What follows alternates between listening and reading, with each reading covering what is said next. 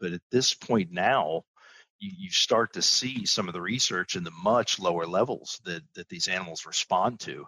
It changes how you look at things in the big picture from a spot treatment situation. Let's say we're going to f- treat the feed right now because we think we have a problem to going long term strategy, you know, having something in that feed always there, you know, to take care of these issues and address the issues, you know, when they, when they occur because you just can't predict when that's going to happen. I mean, you can take one load of feed, analyze it 10 times and get 10 different numbers. So I think that's that's been the biggest eye opener for me in the last couple of years is these things are responding to much lower levels um, of mycotoxins, especially this zearalenone in, in the reproducing animals. Swineit. Welcome to the Swineit Podcast Roundtable. This is a new series of episodes created by the Swineit Podcast and Cargill where we'll have roundtables with experts of the global swine industry tackling subjects that can influence the producer's bottom line. Hello, everyone. I'm Laura Greiner, your host for today's Swineit podcast. And with me today, I have Dr. Chris Parks and Dr. Don Giesting, both of Cargill Animal Nutrition. Hello, gentlemen. How are you today? Doing well. How are you doing? Doing very doing great, well. Laura. Glad to have you on, Don and Chris. Um, for our audience who may not be familiar with with either of you, let's just have you do a really brief introduction, if you don't mind. Um, Chris, you're first on my screen, so I'll have you go ahead and, and give a brief introduction about yourself. You got it. Uh, I've been with Cargill for about a year and a half now as a swine nutritionist on the tech team. So handle um, working with customers across the country, and then I've got a couple uh, international accounts that we work with in terms of uh, nutrition advice, uh, products, things like that, research, um, all kinds of different activities with them. So for that, I was with Smithfield for about five years as the director of research. So I've kind of been back and forth between the industry and uh, and the production side. So. Perfect. Glad to have you on, Chris. Don, how about you? Could you give a little background for us as well? Sure. Absolutely. Yeah. So I've been with Cargill 32 years. Uh, I'm trained as a swine nutritionist. Uh, have spent time working with other species as well. My responsibilities today uh, pretty much apply across uh, additive types that are used in, in animals to improve performance and health. Um, I work on on uh, product development, uh, advancing offerings for our customers, as well as supporting the deployment and uh, and doing some training with our our folks in house. Mm-hmm. Perfect. Well, great. Thank you for that introduction, Don, as well. Well, we appreciate having you both on. I think this is a good time of year to, to bring the topic up that we're going to talk about. And of course, that's mycotoxins. Uh, some of our audience may be saying, oh, we've heard all about mycotoxins before. But I think, you know, again, it's we have these conversations every year. What are we looking for? What are the appropriate levels to be concerned about? What are we going to do for interventions? Um, I've even heard some relatively new ones this last year on on groups that maybe they're feeding straw and the straw might have a mycotoxin that they're not familiar with. And so I think again it's good to always kind of come back to these questions and really go back to explore them. So let's just start, particularly since we're getting close to harvest and we're thinking about it. Let's start with how mycotoxins impact swine. So, can we maybe have one of you just talk a little bit about what we might see in the field and, and why this is important? Don, you want to go ahead and do a deep dive on that one? well, or do you want me to handle off, kind of the production I'll, side? How's I'll that? start off with a with a few uh, general comments, and you can you can fill in from yeah. your your production experience. So uh, yeah, mycotoxins, as we know, are a, a diverse group, and and as Laura ind- indicated, you know, every year is is kind of a new circus because we're not quite sure uh, who all the performers are going to be. Um, we've got uh, probably five primary mycotoxins that we spend most of our time being concerned with in the U.S. and and can probably narrow it down a little bit more than that even for swine. Uh, you know, two of the big ones are uh, are DON and zearalenone. They're they're both fusarial toxins and and can be very problematic for for both uh, growing and reproducing animals. Uh, aflatoxin is always a concern because it's a super potent mycotoxin, uh, carcinogenic, and in chronic uh, effects can can really be deleterious to the to the to the animal at almost any age, but especially young animals. And then fumonisin's one that tends to hang around there, and uh, I think a lot of times exacerb- exacerbates problems that we're having with other toxins. So so those are, are four of the primary ones, and, and we can see production challenges in terms of just, you know, poor doing pigs, poorly con, poorly performing pigs, pigs that just don't look very bright, pigs that aren't eating very well.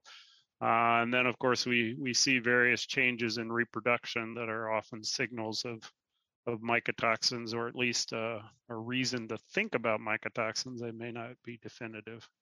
Chris, what observations would you add to that?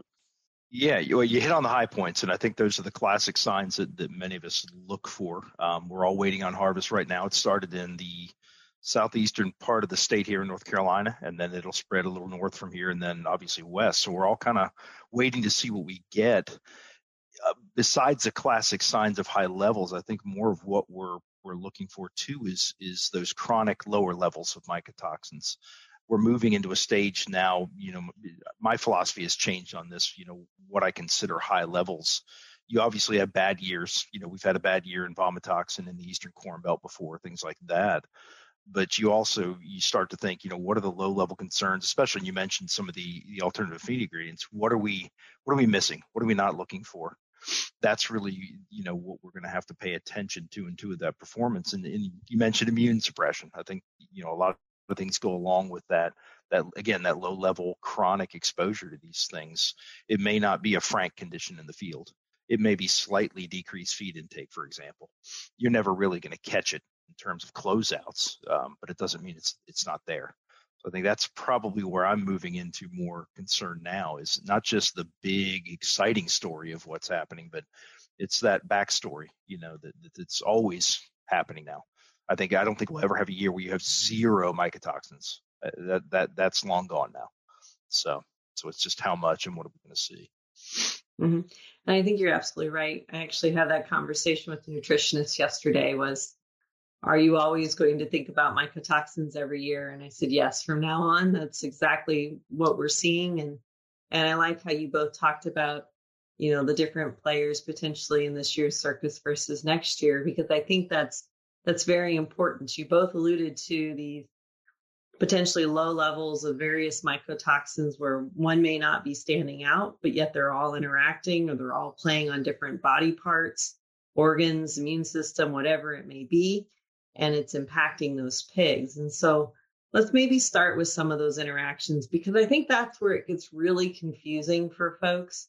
Um, because, like you said, Chris, we always focus on the biggest player, but those interactions really can be a little bit tricky to decipher what we're dealing with. So, um, Don, you had mentioned, you know, zearalenone and, and vomitoxin or, or DON, as most of us might know it, as being two of those that we really focus on, particularly with reproduction and, and grow finish pigs. And so let's talk about those interactions a little bit. Can either one of you maybe allude to how they interact with each other and what types of effects we might anticipate?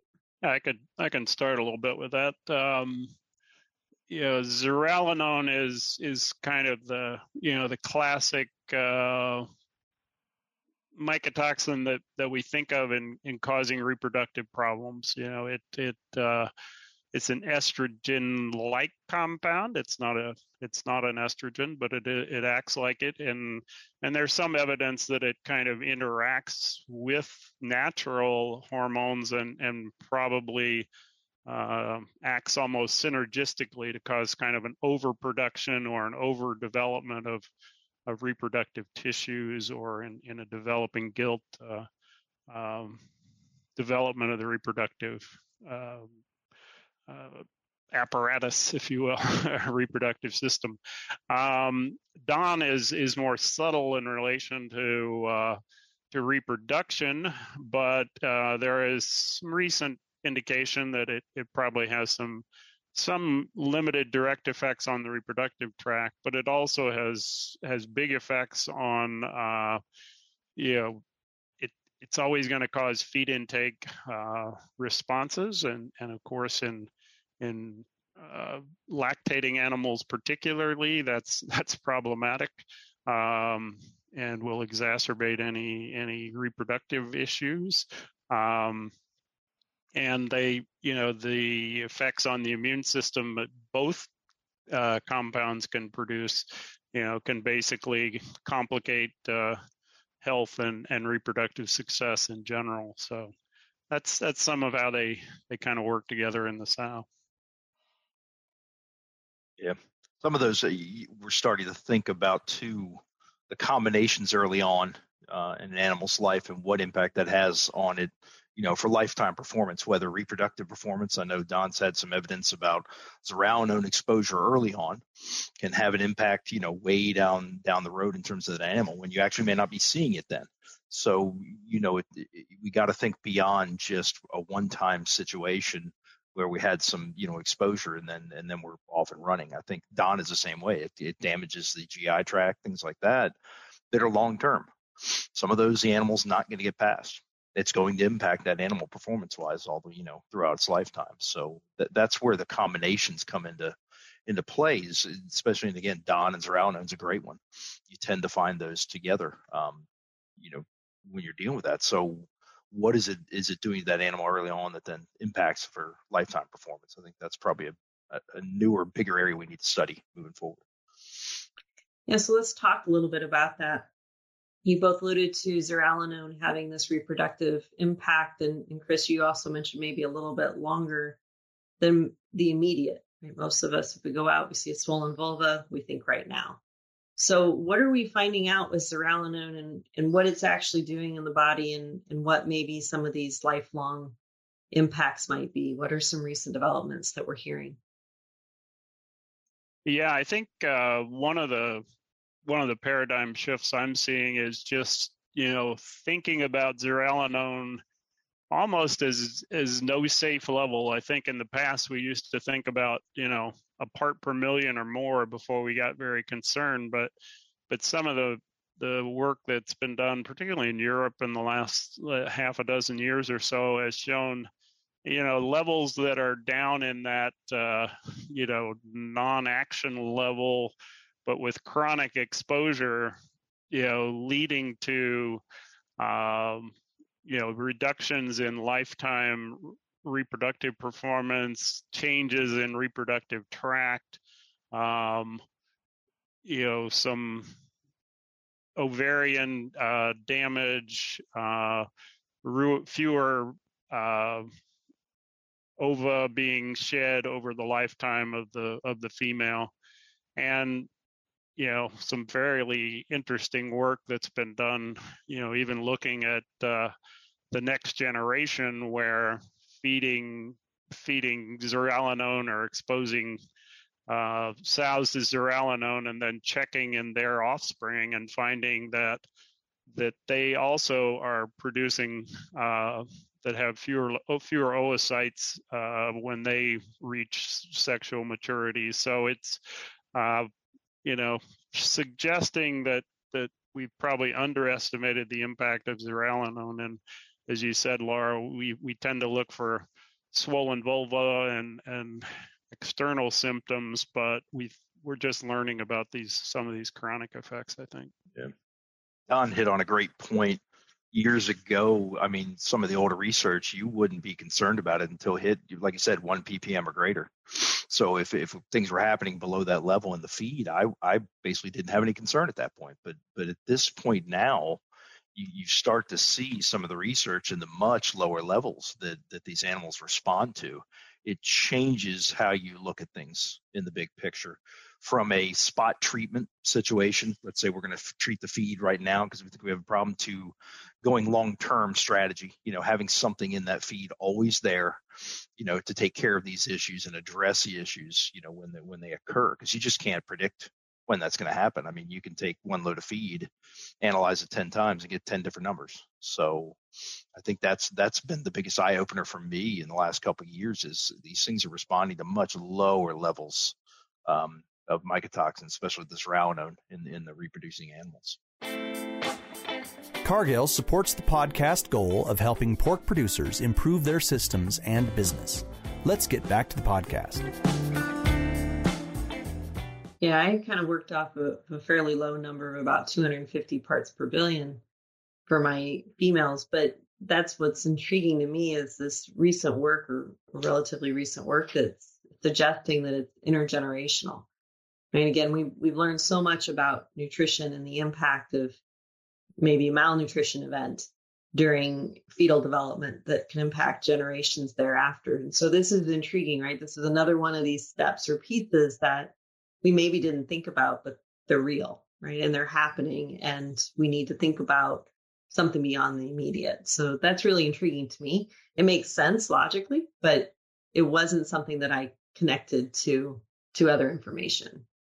So I think, you know, that that's obviously concerning and and you all we've kind of talked a lot about reproduction, but at the beginning there, Don, when you talked a little bit about mycotoxins, you alluded to some other things. You alluded to the fact that mycotoxins can suppress the immune system and um, you know have other challenges. And so let's let's kind of jump over to the immune suppression for a minute.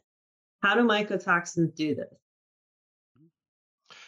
Yeah, so one of the you know there's there's so many mycotoxin effects that are different uh, across different mycotoxins. One of the things that's closest to common is is immune suppression uh, and inflammation. So inflammation is is one of the big effects on the immune system that uh, uh, is is is caused, I guess, directly by mycotoxins, um, but also macrophage phagocytes in general tend to be suppressed by by some mycotoxins. Uh, T and B cell levels are are uh, reduced by some mycotoxins. That includes um, zearalenone, fumonisin, uh, DON. Several of those have been tested.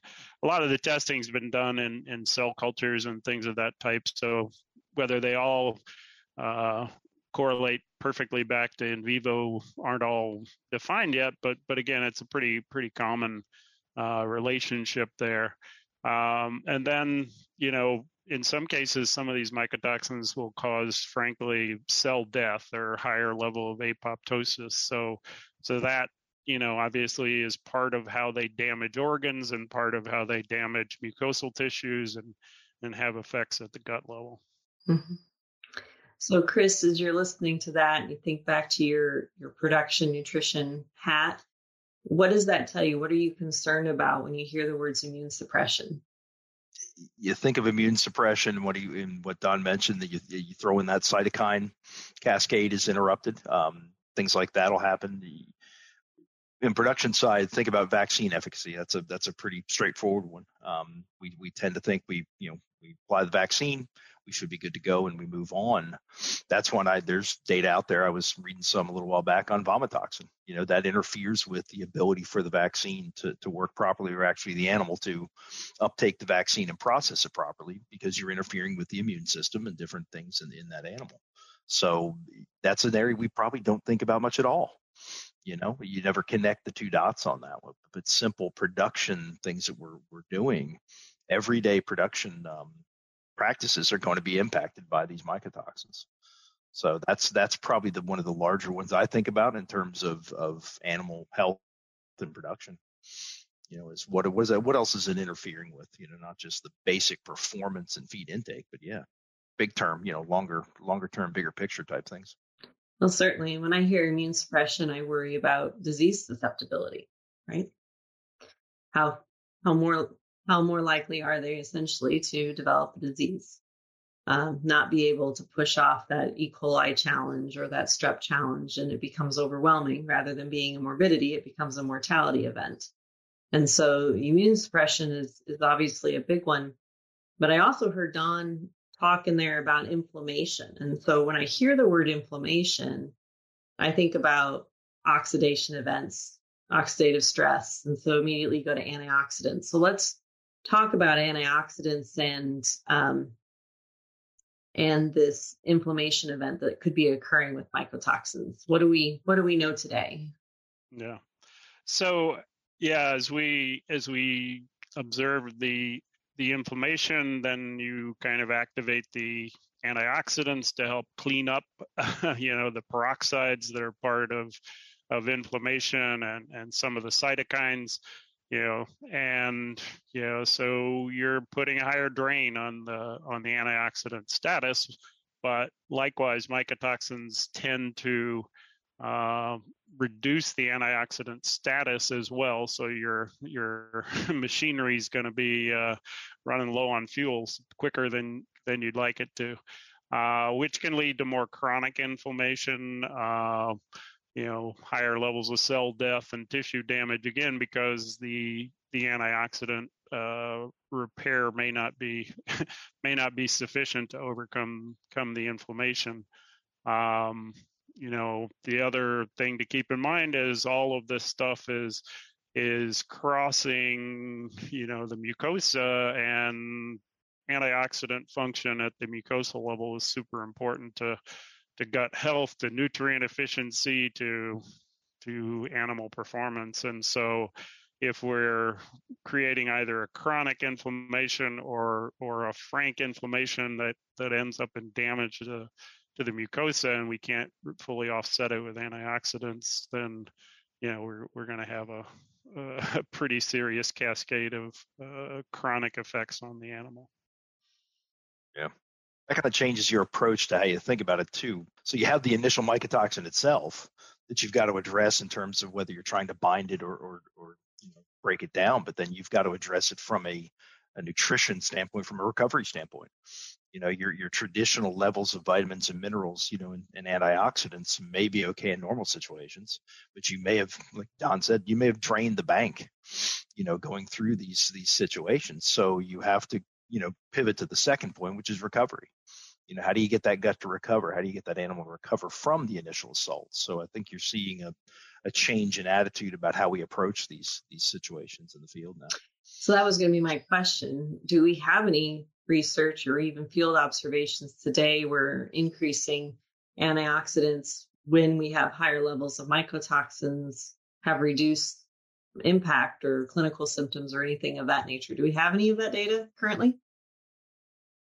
So uh, we have, you know, a, a preservative product uh, that uh, that we use in in or recommend to people when mycotoxins are, are a challenge, especially uh, uh, with DON and and zearalenone. And and we did a study oh four years ago now probably, and you know the the sodium metabisulfite. I'll just indicate what the primary active is there. Uh, does a good job of changing the structure of DON and and mitigating its effect on the pig. But we found that adding uh, uh, uh above you know a, a good dose of vitamin E and and uh, uh, organic selenium source and so forth, we still were able to get a, a benefit over and above the effect of the sodium metabisulfite when we added uh, in this case, kind of a phytogenic source of antioxidants. So a specific set of, of plant derivatives that are uh, have antioxidant functions that are complementary to vitamin E and, and separate from, from the vitamin E effects. We've also seen some some situations where raising the vitamin E level will also uh, help with that, although we think we can go further with a combination than we can with simply raising the vitamin level. Mm-hmm. Mm-hmm. Interesting. Well, thank you for that. I was not aware of that research, so that's actually very helpful. I'll have to go do a yeah, little bit more digging. they're abstract. I don't think we've we've gotten it into a fully reviewed uh, paper at this point. Okay, well, that's very interesting, though. Very good. Well, we've kind of bounced around a little bit. We've talked levels, we've talked about how there's impact, but you know, let's talk threshold. Let's get down to the nitty gritty because that's really where I get asked all the time is when do we intervene? When do we not? What's acceptable? And so what would you suggest in terms of those questions around thresholds? Chris, you uh, want to start this time? Yeah, I'll, I'll take it from a off the cuff production standpoint. Um, I guess I just fallen into the to, to, a few areas where I just look to vomitoxin. I don't tend to get excited until we get to that one and a half to two ppm is probably that range. That that doesn't mean it's not having issues below that. It is. Um, we've seen you know that threshold of one ppm really and below you can have some impact there, no doubt about it. I guess for Frank, big concern if we're looking for that. Like right now at harvest, that's what I'm thinking. Where where is this going to land? Um, but I'd probably say at the end of the day now, one ppm, which you're going to almost I don't know how you get away from not having that at this point. Like we talked about, you find it about everything enough to to hit that level. Um, you get to three to the five, three to five ppm. I'm starting to really actually get kind of concerned big time that we've got a real big problem um, at that point. Zearalenone, we talked about that. You know, I, am decreasing it. You know, as I go through my career, I started off probably at that one ppm. I'm down in that 250 to 500. You know, at least um, at that range now for concern. Um, aflatoxin is an interesting one because I'd probably be more concerned. It's got immune suppression impacts, but there's a federal side, uh, a, you know, a, a regulatory side to that one too. So from a feed mill standpoint, you've got some levels that obviously you have to watch, regardless of how you feel it impacts the animal. You know, 20 parts per mi- parts per billion in, in, a young animal, that is the limit. You know, in, in, corn and other ingredients like that. So that sets the tone for it. Um, so at that level, you really have to start thinking about what's going on there. So, so that's just more of an off the cuff. Those are what I'm looking for initially. You know, as harvest comes through, where does that sit? And then you start to make plans kind of based on that. What about fumonisin? Chris, do you take that one into account? More and more now than I ever did. Um, fumonisin one, if you look at some of the older research, um, you know, some of the signs you're looking for, you know, pulmonary edema and sows, things like that, which we, we don't tend to see as much. You may see that out there. We've had areas I know in the past that have been five to eight, you know, ppm of that, if not higher. Um, I think that's probably if you had to pick a sleeper, that's the sleeper one in terms of impact. So we don't fully yet understand what is it doing to sows. Um, there's some other impacts that it can have. I believe we talked one yesterday, Don and I did about heart attack. You know, that's one we don't tend to think about, you know, and who diagnoses a heart attack when a sow has sudden death, you know, I, that's one of those, again, a sleeper that I have to think there's more to it than we know right now. And so it's, you're, you're starting to see more groups test for it. We certainly test for it, um, but I think you're going to start to see more and more research around that. That was something I always noticed. You know, between the years with the crops, the fumonisin was creeping up, but yet my other three, the vomitoxin, zearalenone, and aflatoxin, were all below what I would consider thresholds, which are similar to the numbers you talked about. I could still walk in a barn and see zearalenone right? I'd see necrotic tails and missing skin on piglets being born, and and yet those levels were notoriously low. We measure them every month, but fumonisin was always there and present. Exactly. and so I, I agree. Uh, yeah. I think that is the sleeper, right? And it, for me, in my experience, it almost tends to magnify the other mycotoxins that are present. And that's not fair, right? Because we know it does its own thing too. But um, I agree. I think it is that sleeper that sometimes takes us down the wrong path almost. Yep. Yeah. There's been some unknowns that we've had that you just can't quite put your finger on, but you know, there's, it's in the background there.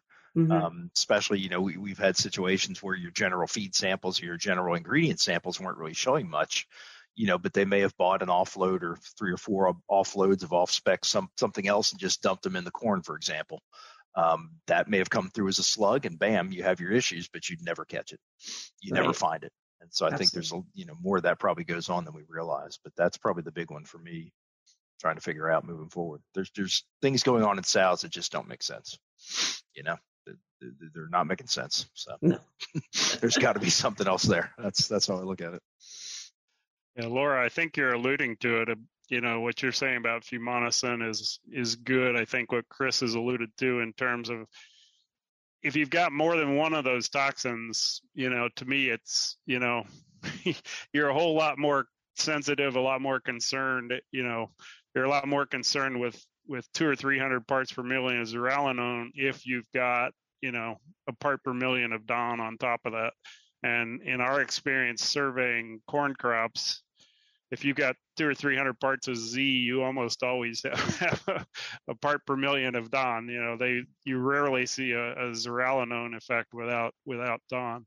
You know, again, if you're carrying around three or four thousand uh, ppb of, of on top of you know a little bit of uh, zearalenone and DON, you know, you've got to be pretty conscious of that and and and look out for your sour So, yeah, I think that's the big watch out in trying to define these. And and the one other thing I, I often talk to people about when it comes to thresholds is just don't fall in love with that first analysis that came in where you wanted it to and assume you're good for the next year because the reality is you know as chris yeah. alluded to things happen you know people buy ingredients people have bad spots in their bins and so forth. And and you know we're talking you know we've you've heard the analogy about you know we're looking for grains of sand on the beach here right? So parts per billion is not very much. And so you know the the variation around our analyses the the challenge of really getting repeatable and meaningful data is is really tough. So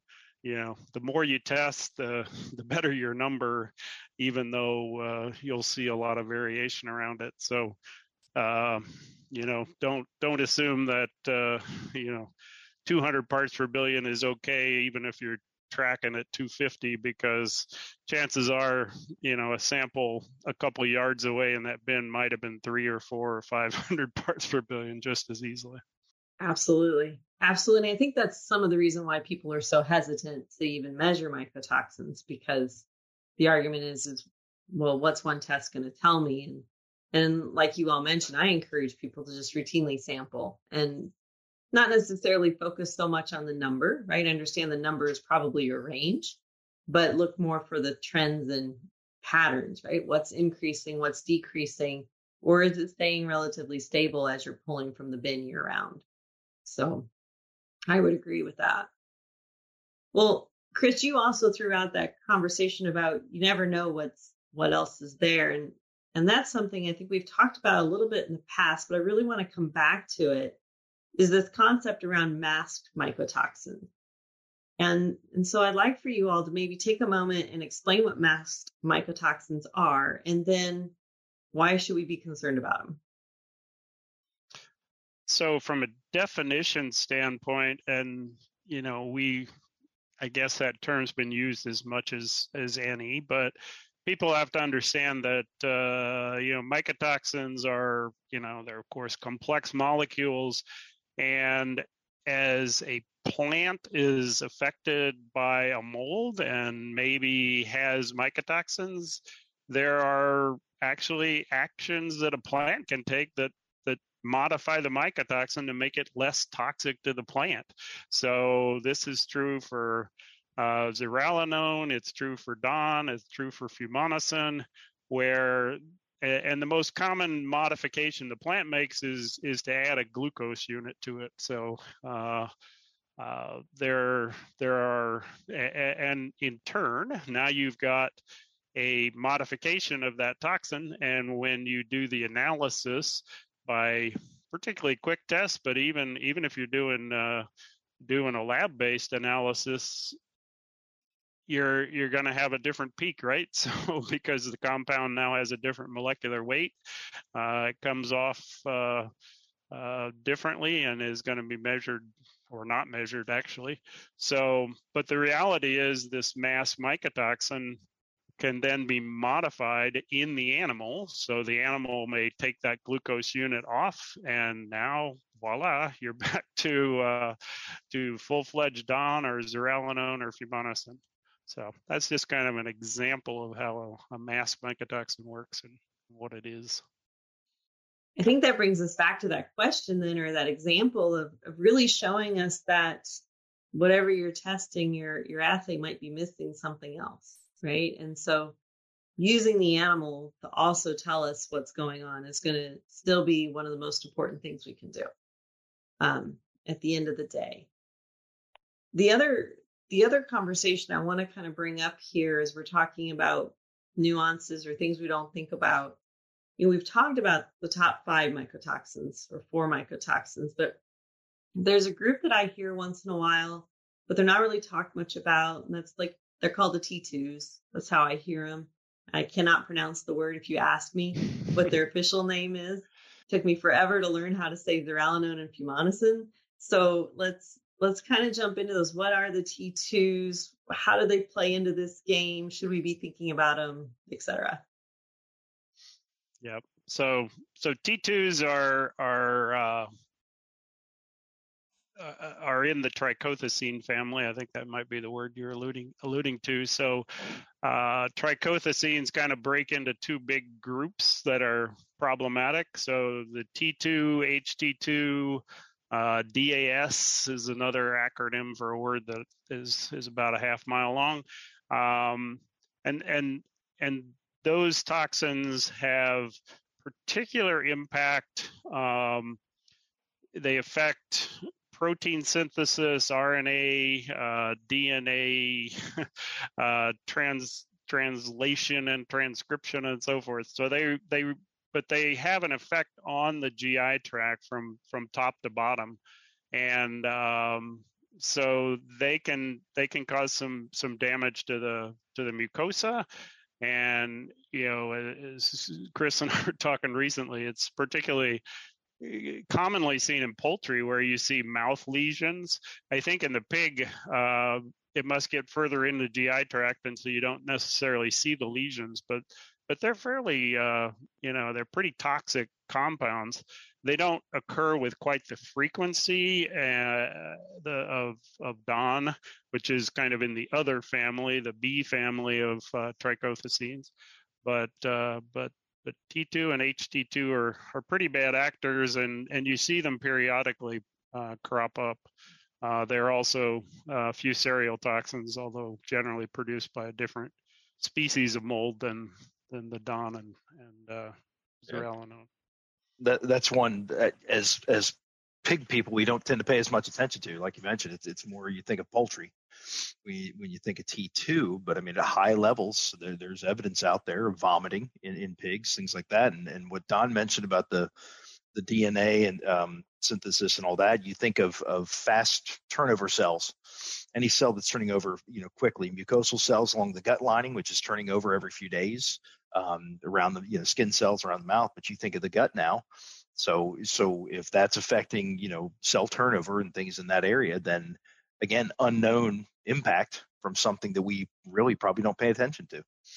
Doesn't mean it's not happening in that animal, but again, it's not on the radar really. You know, that's not we test for it here and there, but I don't know how often any producers ask me about well, what about T2 levels? Have we been watching? No, I mean it just doesn't come up.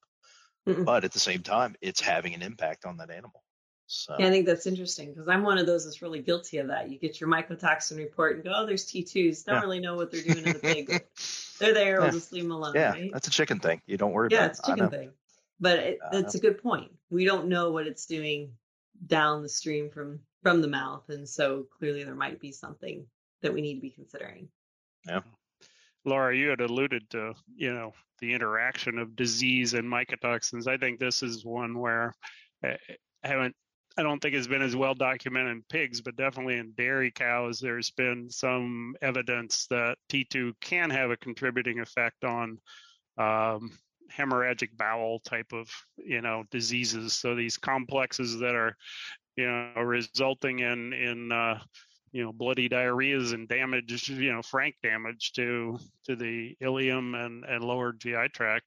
You know probably a, a, contributor, at least at times. Again, probably not the, the primary cause in, in some cases, but again, these toxins, I often think of stressors that, you know, when you pile one stressor on top of another, whether those are multiple toxins or whether those are, you know, disease organisms on top of toxins on top of an immune system that's stressed, you're just at a higher risk of, of you know, frank disease problems occurring.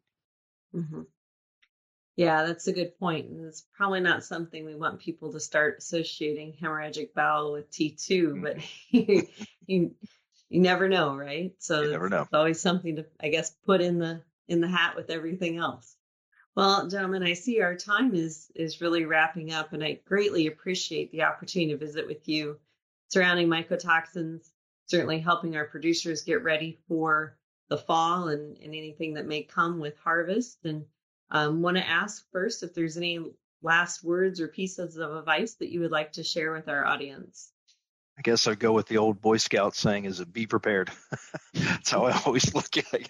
We're all kind of watching crop reports now, trying to wait and see what's going to happen. It, be prepared. Mm-hmm. Um, it, we just don't know. So hopefully it'll be quiet, but you just don't know. So it's true.